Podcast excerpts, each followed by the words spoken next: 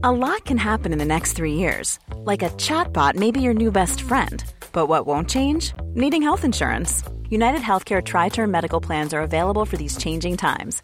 Underwritten by Golden Rule Insurance Company, they offer budget friendly, flexible coverage for people who are in between jobs or missed open enrollment. The plans last nearly three years in some states, with access to a nationwide network of doctors and hospitals. So, for whatever tomorrow brings, United Healthcare Tri Term Medical Plans may be for you. Learn more at uh1.com.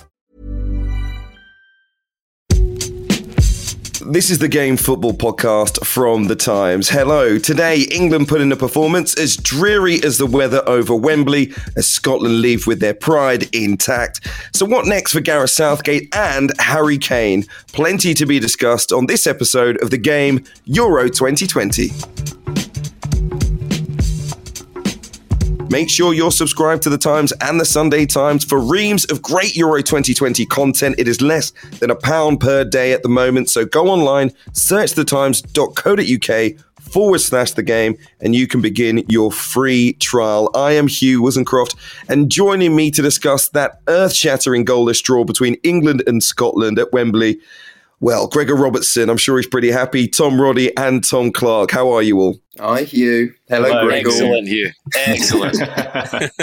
Never been so happy about a goalless draw, I'm sure. know, Listen, yeah. I, I, I want to dedicate the first half of the podcast to Scotland, who deserve credit for their performance. So, Gregor, firstly, a brave selection from the manager, Steve Clarke. What did you make of how Scotland did tonight? I'm genuinely filled with pride. I don't want to like make too much of a nil-nil draw, but we picked the best team we possibly could have. I I kept talking about playing Scott McTominay in the back three, and I never thought it would ever happen. But because we have a lot of good midfielders, and, and he brought in Billy Gilmour, and Billy Gilmour is a player that Scotland haven't ever had before. He, you know, he can play in tight areas. He's technically as good as anyone on that on that pitch tonight, and, and I think he showed it. Um, and he and then also played Che, McAdam, uh, che McAdams, as he's as he's uh, affectionately known now, up front. And you know they they they caused they caused caused England some problem some problems. And you know Adams had probably the one of the best chances, sliced it a volley. Uh, O'Donnell had a really good good chance in the volley as well. Um, McGinn was full of energy. Tierney back. Um, Hanley, you know, Hanley's been someone who you know, he's not he's not he's not been very fondly thought of, to be brutally honest, by by Scotland supporters, despite his, you know, a, a, good reputation in England. I think, and I think in the first two games he's quite possibly been our, our most consistent and reliable player. So, look, again, I don't want to make too much of a nil-nil draw, but I, I wouldn't have been I would not have been surprised to see us win that game and I wouldn't have I wouldn't have thought it unjust either. I think any any kind of fair-minded England fan could would could not argue with that either. Tom Roddy, Scotland couldn't have given much more, really. Yeah, I agree with you. But then at the same time, also, I, I didn't particularly like the reactions after the game. I mean, Gareth Southgate used the word valiant for how Scotland performed, and there was this idea of being sort of courageous and um, and it almost hinted towards the kind of not quite holding on, but I never, I never thought Scotland were were t- tested enough. Really, I didn't think they were. I thought in that first half it was a case of okay, there's no need to boo here, just keep going, and it'll eventually fall into place. And the quality that England do have, because they are, have far more quality in in most areas on the pitch, would come to fruition. But it didn't. And if anything, I thought Scotland grew into the game so much more. And the, I mean, the star of the game, as UEFA like to call it, Billy Gilmour, was, um, I mean, by far and away. I thought Kieran Tierney was absolutely excellent. I thought Grant Hanley was excellent, but Tierney, to he, I believe he got told on the bus to Wembley that he was going to be starting. Kiddu's is he 20 yet? He's 20 years old. Um, he has, you know, never played for Scotland before, and his first game is against England at Wembley in a Euros. And he pretty much ran the show. He was up against Mason Mount, which was a fabulous battle in there, and he pretty much ran the show in in there and was was quite understandably knackered until the end. Um, and just to kind of give a, a, a bit of an idea of where they kind of um, heard about um, sort, sort of story in between uh, in between the Champions League final and uh, meeting up. Uh, Billy Gilmour flew back to uh, London to celebrate the Champions League final, and then went to go and meet up with the Scotland squad. And he was he went to Heathrow. He went on his own, travelled on his own, went to Heathrow. He's pottering around Heathrow in his fully international England, um, excuse me, Scotland kit and arrives at arrives at Scotland, and Andy Robertson welcomes him, him in, sits him down next to him, and says, "Nobody else is allowed to sit here unless you've got a European Championship medal or Champions League medal." so I thought, yeah, I thought they were excellent. Tom Clarke, Scotland deserve all the plaudits, really. Absolutely, yeah. I mean, lots will be made about the kind of Braveheart, blood and thunder, valiant Scotland. Weren't they fantastic, beating their chest? But actually, I find myself watching, and I thought they were the more technically gifted group of players for a lot of for a lot of that game. They were brave on the ball. They were zipping the passes around with more pace and intent than England were a lot of the time. They were playing it out from the back. I mean, even in the first five ten minutes. I think that was England's only really good spell. Scott McTominay lost the ball to Sterling, and you started to think, "Oh gosh, this could be a long night." But they they kept playing that way. They kept finding Gilmour, and gradually grew into the game. They were they made good decisions in and out of possession, and so you know this this was far more than Braveheart Scotland. You know, cling on for a valiant point at Wembley. This was this was they were the better team, uh, and they deserved at least a point. And I, as Gregor says, I wouldn't have been as an England fan or as a journalist. I wouldn't have been particularly surprised if they had picked up the win. If there's any kind of, you know, there's there's some kind of seems to be some reaction to this game as if it was like not entertaining or not, uh, you know, a boring performance by England. It was a sub, slightly substandard performance by England, but I Very. think Scotland deserve deserve Scotland deserve credit for that though. Yeah. Mm. I, yeah I, you know, I don't think it's just. I, I, don't think it's just a case of saying England went at it. You know, Mason Mount was probably the bit. You know, Mason Mount was probably the closest thing to to a player who was playing at close to the top of his game, and there was always someone within like within a yard, half a yard of him. He very rarely had any space. I think Scotland played this tactically very well, and there were periods of the game where they held, you know, they held onto the ball and they created some good chances. I think you know I, I, I thought it was a I thought it was an enjoyable game to watch as well. I mean, I would say that, but I, I certainly thought that. I didn't think it was enjoyable to watch because, but, but partially because surprise, surprise. it was rubbish. It was rubbish, Gregor. I was expecting, and this is this is actually a, a, credit to Scotland as well. My my point here is to credit Scotland because I was expecting it to be a real uh, rough tumble, physical, um, you know, flying into tackles. Not not quite, you know, the the the stuff of the old days. Not quite that, but a real derby feel to it, and it didn't have that. And I th- I think that was credit to Scotland because they didn't get sucked into playing in that way. They played um, with with so much composure. Let's not make any bones about it as well. England went for this. You know, the only changes they were potentially going to make were fullbacks, and they put on their two attacking fullbacks. And really, they, you know, I think James put in a really dangerous cross in the first half. Luke Shaw did nothing they, they you know, the, those changes did very little for England in terms of you know an attacking force. So this was England, I, I would suggest, going for it, and and there was very little to show for it. Yeah, I thought they were rubbish, England. We're going to come to them in a moment. Let's stick with Scotland for a bit, though.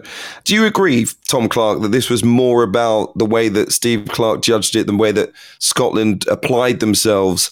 Than it was a poor performance from England. i w- I'm not sure whether I'd say it was more about that, but there's definitely examples to be made across the pitch tactically, I think, where you can back up Gregor's idea that this was as much about Scotland.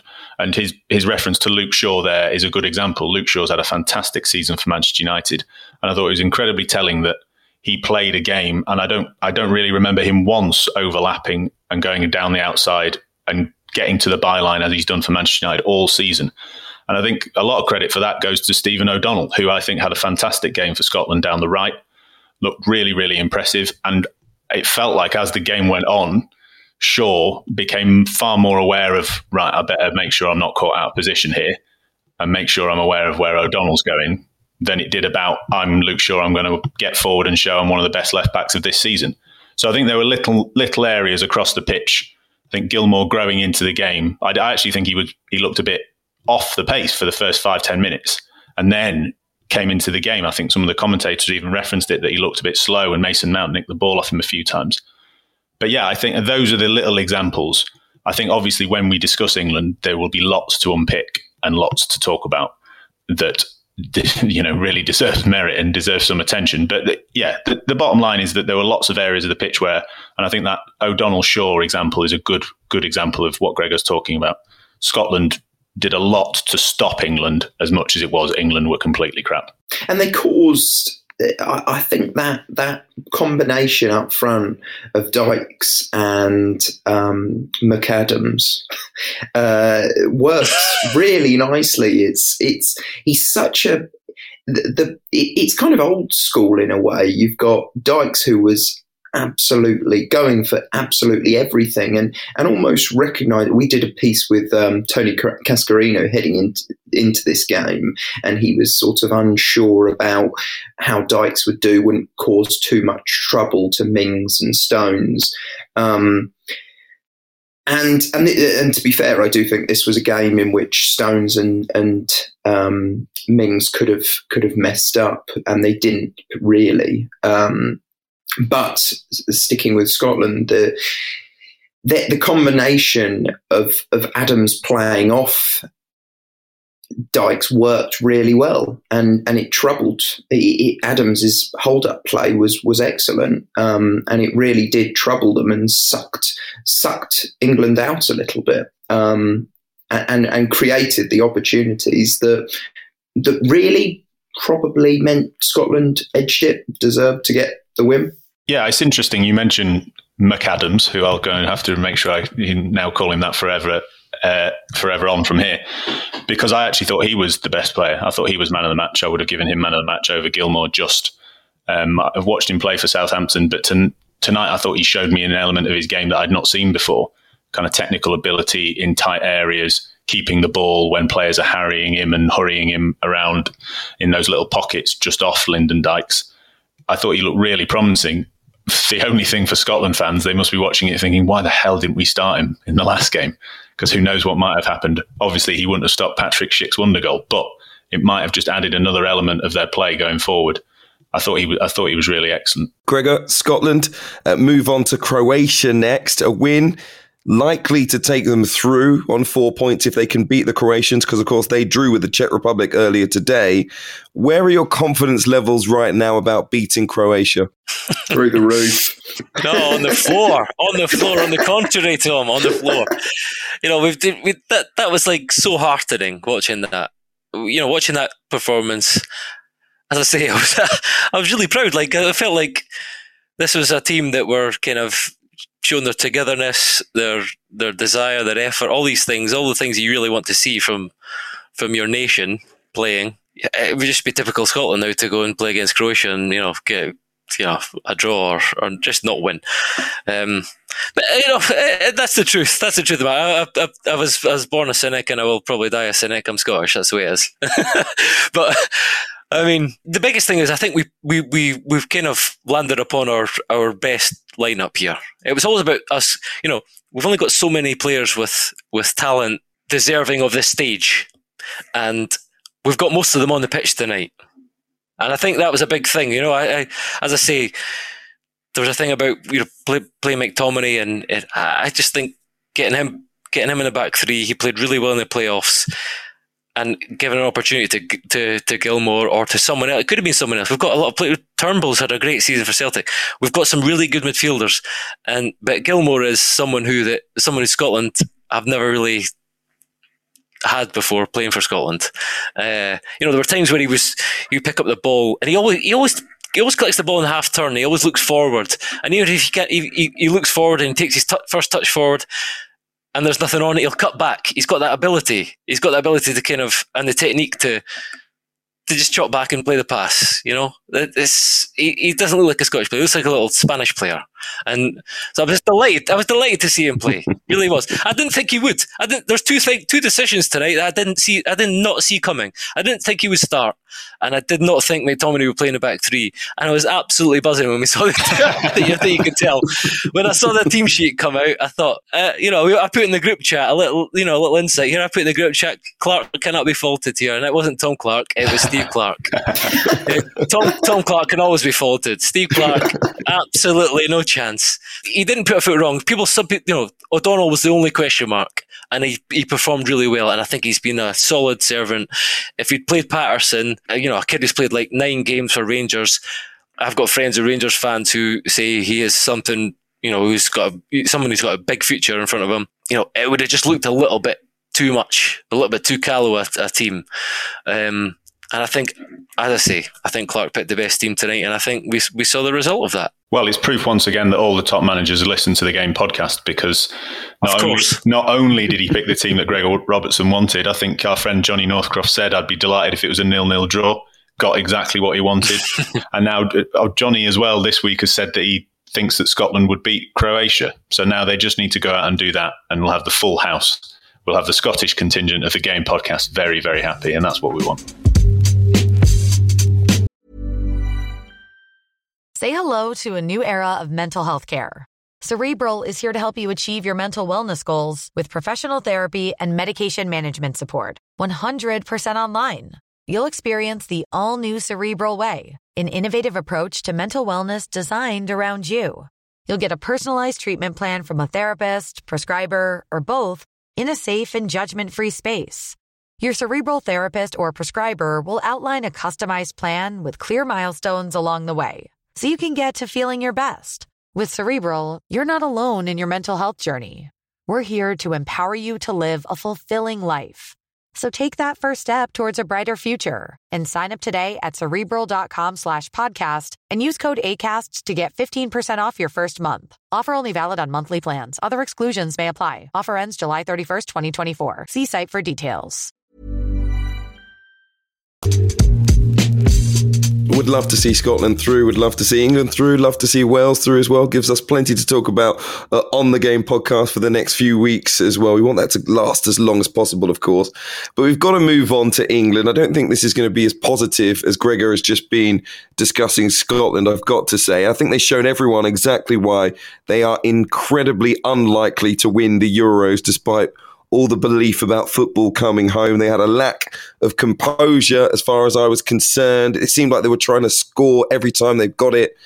The approach from Gareth Southgate in terms of their play, why you don't, I don't think you need 11 Premier League players to do that. I've got to be perfectly honest. There's plenty of EFL players that could have done what Gareth Southgate wanted them to do tonight, as far as I'm concerned. What was the game plan? Does anyone have an answer to that? I'll ask. I'll ask one of my English friends. Excuse me for a moment, Gregor. Tom Roddy, Tom Clarke. What was England's game plan tonight under Gareth Southgate? Do you know?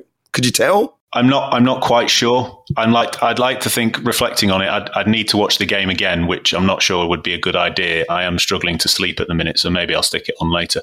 They seem to be on the front foot and quite keen in the opening five minutes, pressing Scotland at the back. As I said earlier, you nicked Sterling nicking the ball off McTominay and creating that chance.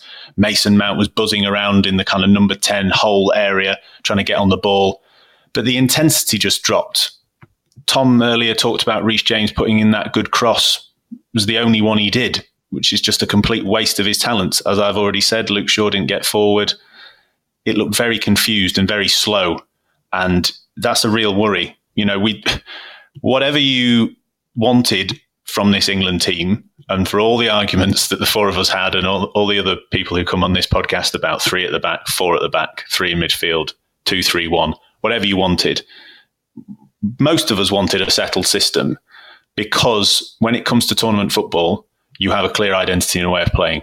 And if you don't, games like this happen where you come up against a team who play really well at maybe the, the top of their their levels and you can't find a way past them and you look completely confused and devoid of ideas because ultimately we went into this tournament not knowing what the game plan was and that showed in this game i think there's an irony for me in that we went into this tournament thinking, God, look at all that talent up front in the attacking areas of the field, and we're going to struggle at the back. That's going to be the big issue. Um, and tonight was the total opposite of that. I mean, I, I felt like they were they didn't they didn't play as a team, and it's it's it's almost no surprise in a way because all we were talking about, and again, um, our uh, our fortune teller uh, Johnny of the podcast, Johnny Northcroft, kept on saying about how we, there isn't a, a set side. Um, there's no clear team, and that's been an issue. Even though it has been at the tournament, I don't think they play. They they don't play. They, they they look like a side that haven't played together. That's what it seems like for me. And also, I just think the the most uncomfortable moment and probably the moment that made me think, oh yeah, all of this kind of optimism has has just fell through the floor was when Kane got subbed off, not because he didn't it wasn't right to take him off. Um, he's he's not he's not at the right level at the moment, but just because when your best player is not being effective and you're not using him or get, getting him to play, um, utilizing him in the right way, and he's coming off, that's not a good sign. I just wanted to touch briefly on Tom's use of the term best player, because obviously this England team, packed with talent as it is, has had two games now. And I think if we were picking our best players, you've got a defensive midfielder, Calvin Phillips, from the first game and I think, I don't know what you guys think, but for me, Jordan Pickford and Tyrone Mings were probably the best players for England uh, against Scotland. Pickford made a few good saves, dealt with some decent corners into a very crowded penalty area quite well. And Tyrone Mings put in a solid performance against Lyndon Dykes, who caused him a lot of problems.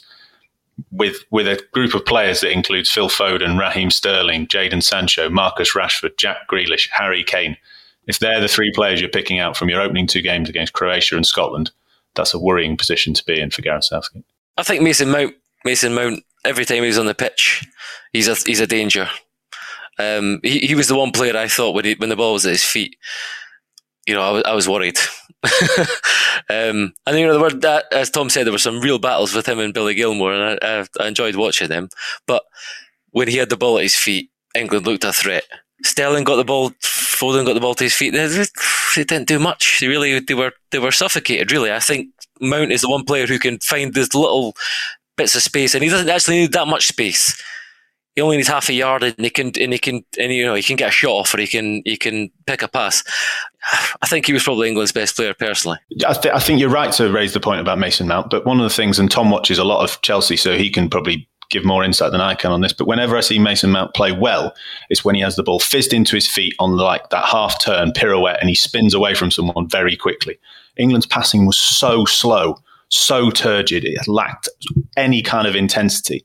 And so, yes, you're right to say that Mason Mount is excellent, but without players behind him fizzing passes into him to, to create that kind of pace in the game, it's very hard for him to do that on his own. Yeah, it's, it's and, and even it's a broader point that um, not not even just Mason Mount is a broader point that England, all of their club teams that those those players play for, they're at their best when they're playing intense, uh, quick football, and it was just so slow and and lethargic tonight, and, and kind of ponderous as well, which was a worry. The two holding midfielders, for me, I don't think it's really necessary. I, I think Gareth Southgate needs to go back to the 3 4 3. I think Mount should play alongside Rice. Rice was just dropping into the fullback areas. He's trying to be our Sergio Busquets. It's not going to happen. He's got so many great attributes. You know, running the game as a deep lying playmaker is not why Declan Rice is in the England squad. It's not why he's in the England starting 11. But I do think Mason Mount needs to be able to get on the ball deeper. And if that means that England are are not going to dominate the ball in the final third. I don't want to see him dropping deep. That's what he was doing, dropping all the way back to beside Declan Rice to get the ball. While Calvin Phillips does this box to box job, but no, I, I, don't know why he's still doing it. He might have set up the goal in the first game, but he just vacates the midfield area. And then when the defenders have the ball at their feet, it's either go long or have no one to pass to in the central midfield area or go sideways. I, I, really don't understand that game plan. Why you would not play Jude Bellingham? Why you wouldn't put Mason Mount deeper if you want someone to do that job as good a player as Calvin Phillips is? I just think it's totally confused at the moment. There is no final third play from England. There is no plan you're not going to get the best out of Harry Kane unless you create clear goal scoring opportunities. That's what he does. He's a goal scorer. The rest of it, as much as he's great and we can give him all these plaudits about linking up and doing this other stuff, he's one of the best goal scorers in the business. You need to give him good service and to get the best out of him. And, and we're not doing that. And when he came off, I've got to say, it wasn't a surprise. He was near absent, but I can understand why Marcus Rashford came on.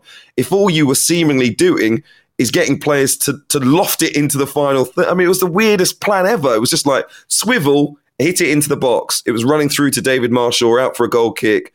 Uh, we did it about 15 times. Uh, that's why I genuinely say you don't need Premier League players to do that. You you really don't. And it, ultimately, you don't need Harry Kane up front if that's what you want to do. It was just. Listen, we'll get to Gareth Southgate in a moment. I'm ranting already. Um, but there is an issue, I think, with Harry Kane just because we can't create those chances for him. Jack Grealish was another player who came on for the last half an hour. I think we got the answer to the question. No, he can't solve all of England's problems on his own as much as the fans would, would want him to. There is something deeper going on here with how England have chosen to play in this competition, and I still don't understand it. Um, does anyone have an answer? Anyone have an answer with what's going on with Kane? Why Grealish isn't going to play to his level if we get him on, why Rashford probably isn't. Where's Jadon Sancho? Where's Jude Bellingham? What's going on, guys? Tom Clarke, tell me. Well, you make an interesting point about Kane because there's various theories that you could have. One of them is being raised on never want to take your cues from social media, but people making the point about potentially being either a distracted by Christian Eriksen in that situation with someone that he's very close to. Also, the situation over his club. You know what's going to happen this summer makes the point before a massive tournament. I'd probably want to leave. I'm not sure any international manager wants their best player and captain to have that hanging over them. And, you know, he did suffer an injury towards the end of the season, which he never looked fully recovered from and fully sharp, I don't think, when he came back. So that that is a problem. But then also, you're not going to drop Harry Kane. So you're then in this situation that we've had previously with Wayne Rooney at tournaments um, before, where he's not in form or maybe he's coming back from an injury, but you can't drop him because if it clicks and he gets two goals, that can turn the whole thing around. But you're relying on that happening. So Kane is a big issue, I think, and not one that you know you can maybe just dismiss. I mean, I don't know whether Gregor thinks that the transfer stuff should even affect him, whether the injury stuff should affect him. I don't know whether I'm right on that or not. No, I don't think it should. I mean, look, look. The, let's be honest. The, the only questions, you know, a lot of people are. There was a clamour for Grealish and he came on and he got the ball. He had plenty of the ball to his feet, and he didn't do much with it.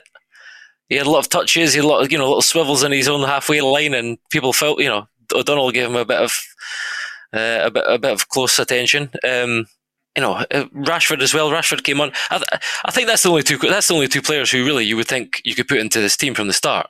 I don't think anyone's going to play Sancho from the start. I, you know, there might be a case for that and he's had a fantastic season in Germany. And there's, you know, James Gheerbrant's written some really excellent pieces about Jadon Sancho and, and, and the kind of attitude towards him, the, the way that he's perceived.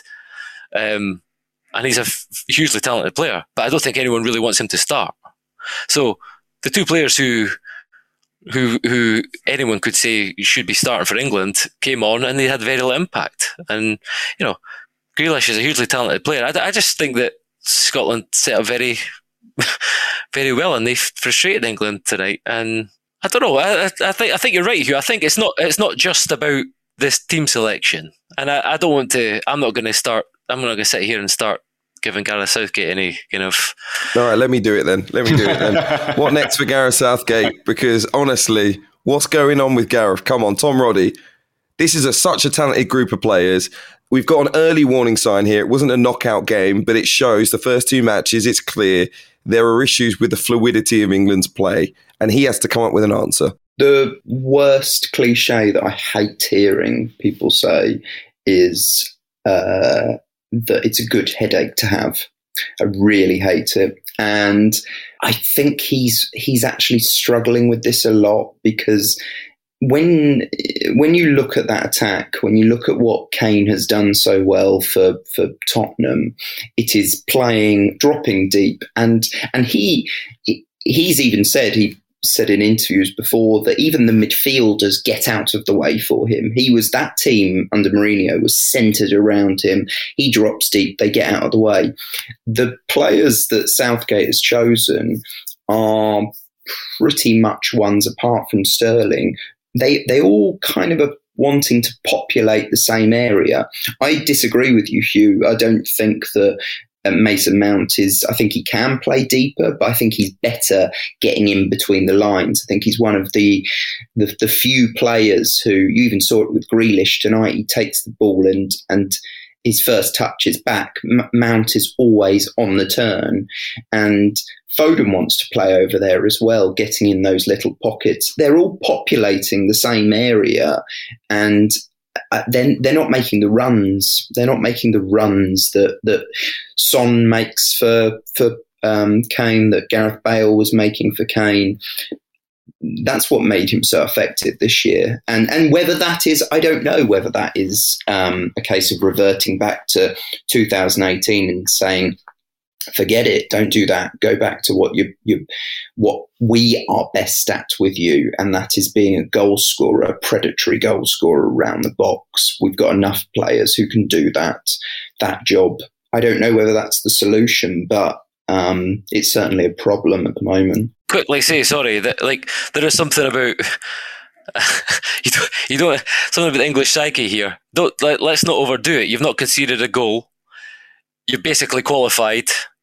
Um, you know there there are some issues about what your best team is and what the selection will be.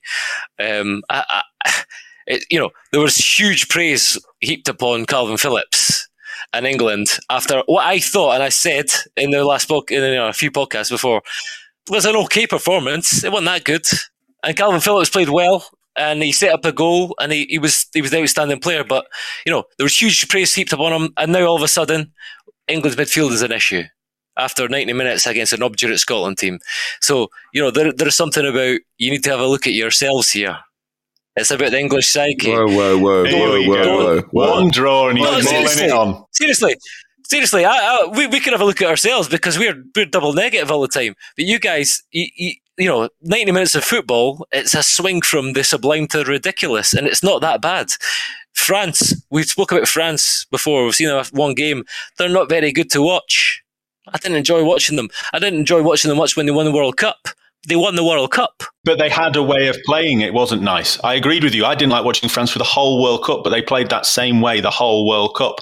Solid in midfield. Matuidi, Pogba, get the ball to Pogba. Go on, Kylian. Off you go, son. In behind. Bang. Off we go. Let's try and get a goal you, you had that level of positivity after the win against Croatia, and I don't think it was deserved. I didn't. I was with you. I didn't think it was that impressive. I thought it came from a couple of good moments. I think you are right, Gregor, about the English psyche and that we can overdo it. And you do see a lot of there's a lot of people in on the Times website tonight commenting on Henry Winter's report saying, let's not get carried away. We've got four points. But I think there is a case for overdoing it a little bit when you have a group of players this talented with this much potential and to be through two games and yeah fine we haven't conceded but we only scored one goal not really created that many chances that's the main thing we went into this tournament with a lot of people saying this is England's chance to win a tournament we look miles away from that now and so that's where the disaster uh, narrative comes from I just think that it come if you play badly and you're England and you got that many good players, you're going to get slated. I mean, it's it's inevitable. The only way England are going to win a, a tournament is if they play better. You know, they've now got the players. We can't say we haven't got good. We ha- we can't say we haven't got good enough players to compete in international football anymore. So we need to we need the rest of it. And ultimately, there's always going to be that question mark. Let's try and be constructive then. Let's try and be constructive and like one or two changes then. I've got to go to the airport. You've got 60 seconds to be constructive. 60 seconds. All right. Grealish and Rashford start the next game instead of Sterling and, don't know, Foden. Foden. Yeah. Try and get Rashford in behind to give the space for Kane to drop deep, like Tom says. See if that makes a difference. There you go. Our issue is we might not learn that much against the Czech Republic. England are stuck in some sort of limbo where for me, I think if they have, if they're going to go far and win a, a competition, they need to stop thinking they're really good and they need to play like an underdog more. They need to set up deeper and they need to play on the counter attack, which is what France do with the best squad in the in the tournament. It's a very you need a simple plan. The problem is England think they're a really good side and they want to play like Spain and they want to dominate teams. They want to have all the possession. They haven't yet realised that they probably aren't as good as as the players that they have. There's no Jurgen Klopp running this team. There's no Pep Guardiola. Sam Allardyce probably would have been a better England manager. I'm, I'm prepared to say that. So what? All this season, I knew it would come to this. Finally, Hugh Woozencroft is arguing for anti-football. Anti-football, we'll bring it home. I knew it. I knew it would come back to this. Oh, so so joyous to hear you say it. A nil-nil draw against Scotland, and you're calling for Big Sam. Happy days. I want to see three-four-three. Get Harry Maguire back in there. Head it away put it into Row Z. Let's do it the old school way, and it will probably take us further. That, that, that's what I'm going to end on. Gentlemen, thank you very much. England, obviously, very, very likely to go through, so we shouldn't be complaining too, too much. But um, but yeah, I think many people's reaction to the game we've just seen is that it could have been a, a, lot better. I was hoping for one for the ages. Maybe I'm just a little bit disappointed by how it all went. But Gregor Robertson, delighted by how it went. Tom Roddy and Tom Clarke, thank you for joining me on this episode of the game. And for all of you for listening as well, thank you very, very much.